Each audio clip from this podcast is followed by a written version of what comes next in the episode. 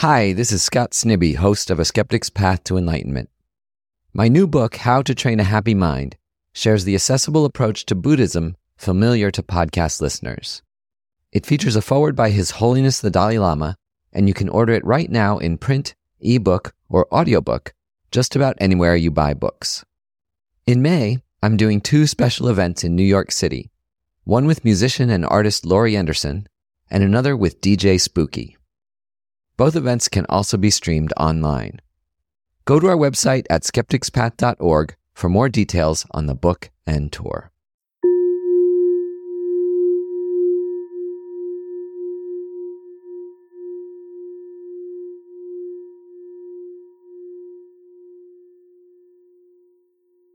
Let's begin by settling into a, a good position for meditation.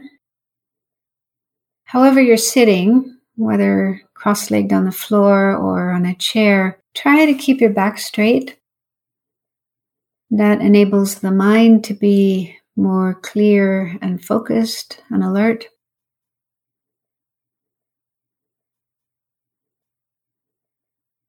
At the same time, let your shoulders relax. Don't have them tight, hunched. Let them drop and be relaxed. And also see if there is any tension anywhere in your body. Maybe in your back or your abdomen, your head, And if you do notice tension anywhere in your body, see if you can let it go.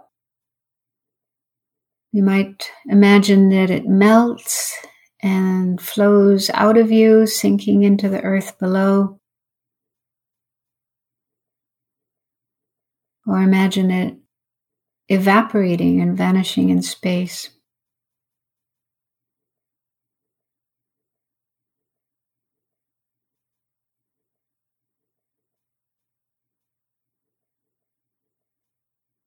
So just try to have your body as light, relaxed, and free of tension as possible. And let your breathing flow in and out in a natural way without controlling the breath. Your body knows how to breathe.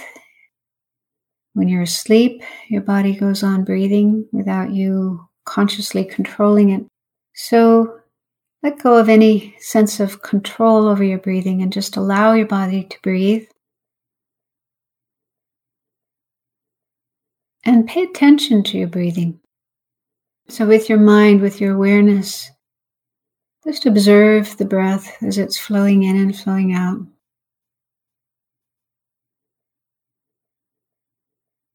So, doing that can help your mind to relax, calm down, to be right here in the present moment and in the present place.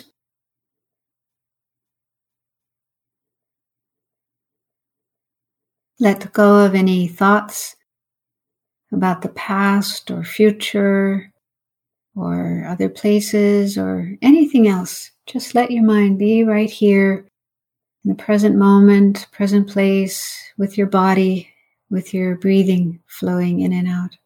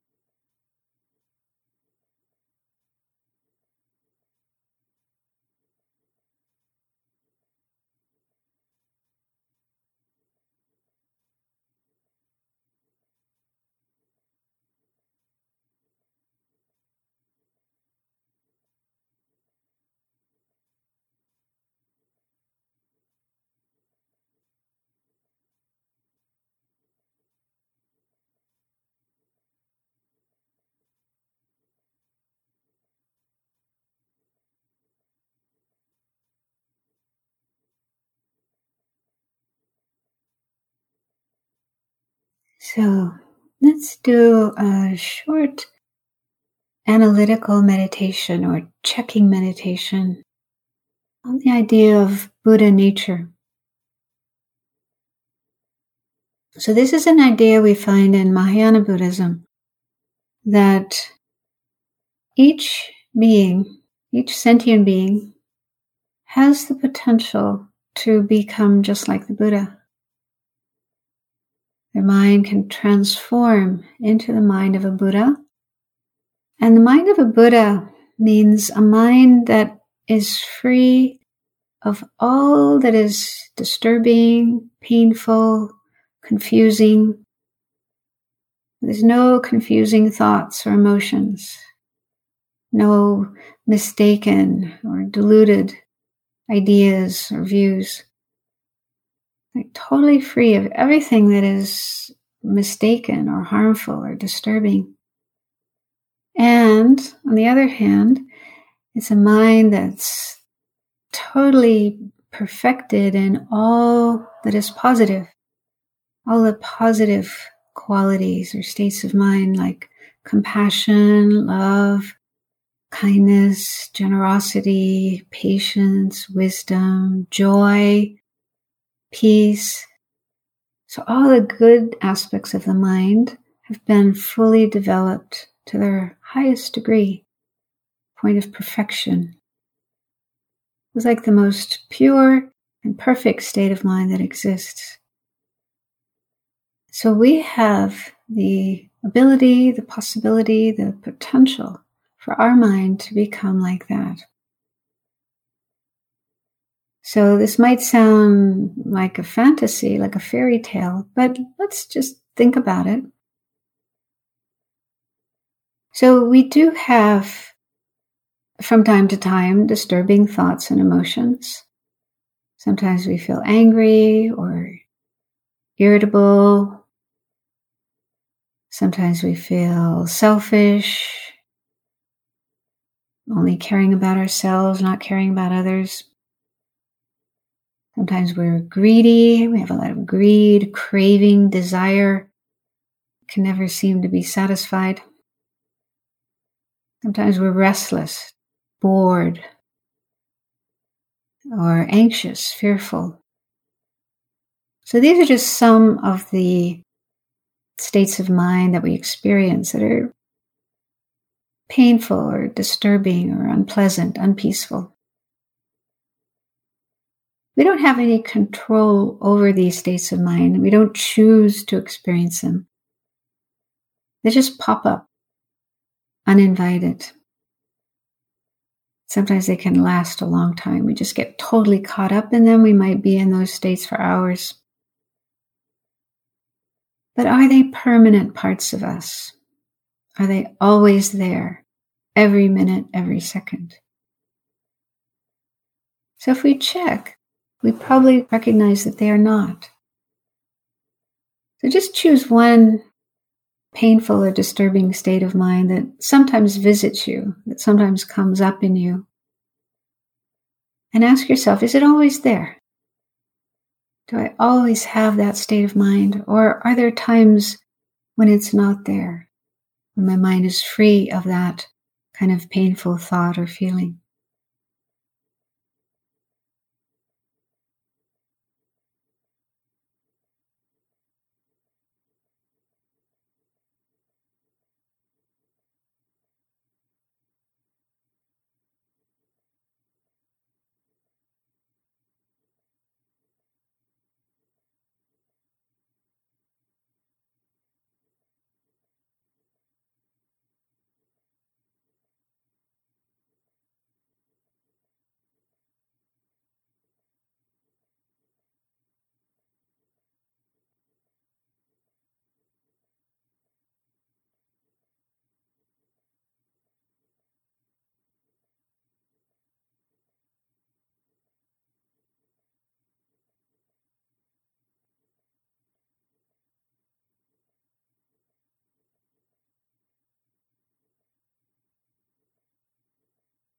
So you probably can find times, moments when you don't have that disturbing thought or feeling in your mind. Your, your mind is free of it.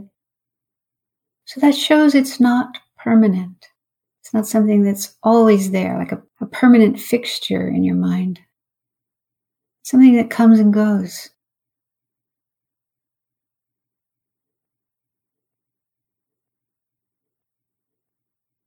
So, if we can understand that, then we can see that there's a possibility that I can work on my mind, gradually reduce those negative, disturbing thoughts, emotions, and even get to the point where they're no longer there. They don't arise anymore. The Buddhism says there are antidotes. There are methods we can use to free ourselves from all the disturbing thoughts and emotions such that they never arise again. The mind is completely free of them, just like a sky free of clouds. I try to imagine such a state of mind.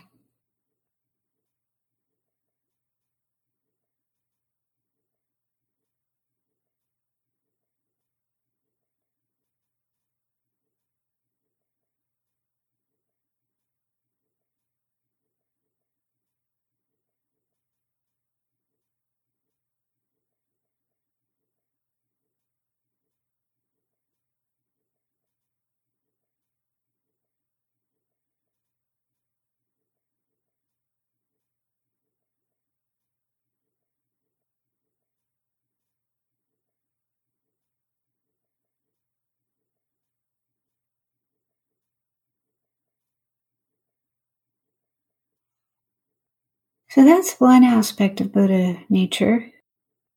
The other is it's the fulfillment or perfection of all positive qualities. So we already have many positive qualities, such as compassion, loving kindness, generosity, courage, wisdom. So these too sometimes arise in our minds and our lives. For example, when we notice somebody who's suffering, who's unhappy or hungry or in some kind of need, we often feel moved, touched by their suffering and want to reach out and help them. And we do what we can to help them. So that's compassion.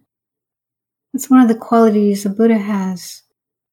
But in the mind of a Buddha, compassion is there all the time, every minute, every second for everyone, not leaving out anybody. So we have the seed of compassion. It's already there in our mind. And there are methods that we can use to cultivate it further, to grow it further, to have it more and more and more of the time for more and more people and beings until we get to the point where, just like the Buddha, our compassion is there 100% of the time and for all people, all beings, without exception. And just think about that and see if that makes sense to you, if you can accept that, that is a possibility.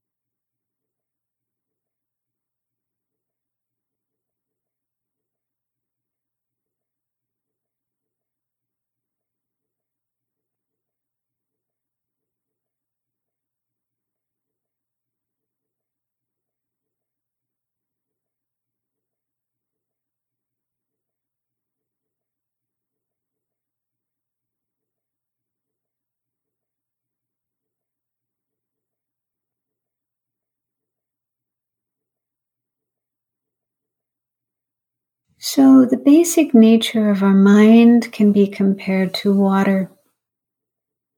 The nature of water is clear and pure, like water that's just been brought up from a deep spring. But sometimes water can get muddied or polluted with other things. and then it's not so pure. But it's possible to remove the mud and the pollution with a good filtration system and restore the water to its original pure state. So it's similar with our mind. The basic nature of our mind is clear and pure, but it's just temporarily tainted, stained, contaminated with disturbing thoughts and emotions. But they are not the permanent nature of our mind, permanent parts of our mind. Just like the dirt and contamination in the water, they can be cleared away, removed and our mind restored to a pure and positive and healthy state, just like the Buddha's mind. So it's not something we can do quickly and easily like we can with purifying water. But if we're willing to put in the time and energy, it's definitely possible. There are methods. We can learn, we can practice, and gradually bring about this transformation of our mind from an unenlightened state, as it is right now to an enlightened state, just as the Buddha did.